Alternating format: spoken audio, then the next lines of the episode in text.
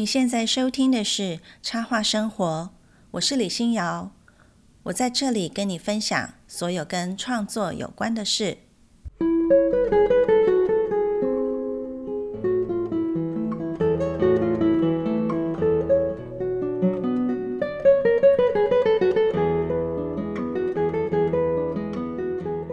嗨，爱画画的朋友，感谢你收听这一集的《插画生活》。从这一周开始呢，插画生活的 Podcast 会推出全新的内容。之前的几个月，我把过去做过的节目挑选出一些比较没有时效性，而且是我个人比较喜欢的内容，重新上架，做了一系列的回顾精选。在这段时间呢，我陆续有收到不同朋友的鼓励，希望我继续做音频创作。我也一直在思考。如果要继续做音频，我要提供什么样的内容给大家？节目的方向是不是要做个调整？还有，我要怎么样在现在忙碌的工作当中呢，安排自己的时间？为了要回答这些问题，我开始去回头检视自己当初做这个节目的初衷，还有我现在的创作的重心是什么？我真正关注的事情是什么？这也让我发现，我好像从来没有公开分享过做插画生活的一个经历。所以在今天的节目，我想先跟大家来聊聊插画生活的故事，以及未来这个节目发展的方向。如果你是最近才开始收听插画生活，可能不晓得插画生活最早是一个部落格的形式。我算是一个蛮早就开始写部落格的人。打从在台湾开始有网络的时代，我就在《明日报》个人新闻台开了一个部落格。现在可能很多年轻的朋友都没有听过，呃，《明日报》个人新闻台是什么？那简单来说呢，它应该就是台湾部落格的烂商。那来到美国之后呢，我还是一直有在持续的写部落格，也试过了很多呃各种不同的平台。主要呢，就是记录我在美国新移民的生活，我在美国的学习，还有工作和创作的经验以及心情的分享。那时间快转到二零一零年，也大概就是十年多以前吧。啊，我搬到纽约之后呢，那时候要来纽约是为了要追求做插画的梦想。所以当时呢，我在网络上想要找一些跟怎么样从事插画工作相关的，嗯，比较实用的资讯。那我发现呢，这方面的资讯在英文的网站上、英文的部落格都蛮多的，但是在台湾几乎找不到这一类的资讯，尤其是嗯，怎么样经营插画事业相关的，好像。嗯，都没有什么人公开的分享，所以当时呢，我就想说，那我干脆自己来写一个专门讲插画的部落格好了。也因为呢，那时候我在纽约遇见了很多来自世界各国的插画家，所以呢，我就开始去访问这些插画家，请他们分享做插画的经验，然后把它写在部落格上面。那其实这也是我自己的一个私心，因为我想要知道他们是怎么样成为插画家的，他们在经营插画事业上有什么样的心得，插画生活的部落格就诞生了。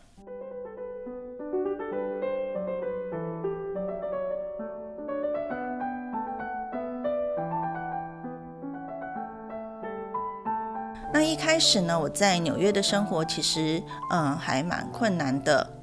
除了零星的插画接案之外呢，我还同时做各种 part time 的工作，像是去一些广告公司做那种人力派遣的，嗯，平面设计的工作。那那些都是短期的，好比说他们原本的设计师可能要去生小孩了，那这段产假的期间呢，他们就需要有雇佣外面的人来做这份暂时的呃工作。所以那时候我就做了蛮多这样子的平面设计的工作。那因为我过去在台湾也有嗯一些媒体工作的经验，所以当时我也在纽约的一个华文媒体找到了一个兼职的记者的工作。所以呢，当时就是一边兼差，啊，一边想办法接一些插画的案子，然后经营这个插画生活的部落格。但是呢，因为我对这个项目非常的有热情，所以呢，虽然它只是一个兴趣，我还是把它当做是一个很专业的工作在做。那发表了一些插画家的访问还有文章之后呢，获得蛮多回响的。也因此认识了更多呃做创作的朋友。那这些朋友呢，有些到现在我们都还维持着友谊。那插画生活的部落格呢，大概是在二零一二年开始的。那说到 Podcast 节目呢，其实它诞生的机缘也是跟部落格差不多。呃，那时候大概写部落格已经写了有一年多，快两年了，也就是到了大概二零一四年的时候。那时候美国的 podcast 已经蛮流行了，所以我平时画画的时候呢，也会一边听一些 podcast 节目。但是当时在 iTunes 上面呢，几乎没有中文的 podcast，更别说是专门讲插画的。所以那时候我就 又突发奇想，想说既然有了部落格，也许也可以试试看来做成声音的节目。但是那时候要做 podcast 的教学资源非常的少，也没有这么多，嗯，像是现在这些 podcast 的 host 的平台，所以那时候我就是自己在网络上爬一些英文的资讯，然后听一些像是美国的一些播客们他们分享自己做 podcast 的呃心得和经验，然后呢就是自己去摸索。要哪些设备？要怎么样录音？怎么样剪接？怎么样把节目发布到网络上？那当时就是要发布到 iTunes 上面的这个 Podcast 的这个项目里。可能因为我在台湾有过做媒体的经验，加上我对于三 C 产品、呃软体这些都还蛮有兴趣的，所以经过一番研究。我就买了一支，也是美国的一个播客推荐的麦克风，到现在都还在使用。然后录音剪接呢，就用苹果电脑里面内建的 GarageBand 这个软体来做，嗯，这个 Podcast 节目。所以这样子就录下了我的第一集的 Podcast。那一开始呢，就是自己一个人讲，后来也开始邀请插画家朋友来对谈。那那时候也是要去 figure out 怎么样，嗯，远距的去访问这些呃不是住在美国的呃朋友，所以那时候我是用 Skype，然后呢买了一个可以呃把 Skype 的对谈录下来的一个软体，后来就这样一集一集的节目做，总共做了二十集。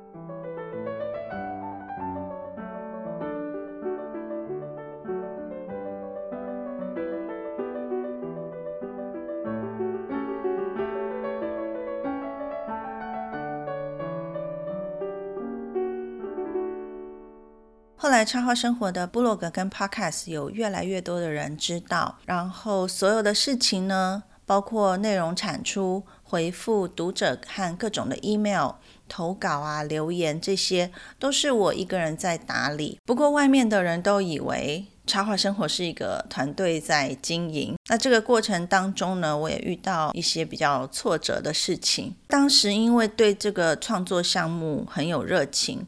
所以从来没有去思考过它的获利模式，也不想把它变成一个很商业的东西。但是后来，嗯，因为发展的太快，所以就我自己有一点没有办法去负荷这个很繁杂的一个工作量，而且慢慢的变得，嗯，失去了我个人的风格了。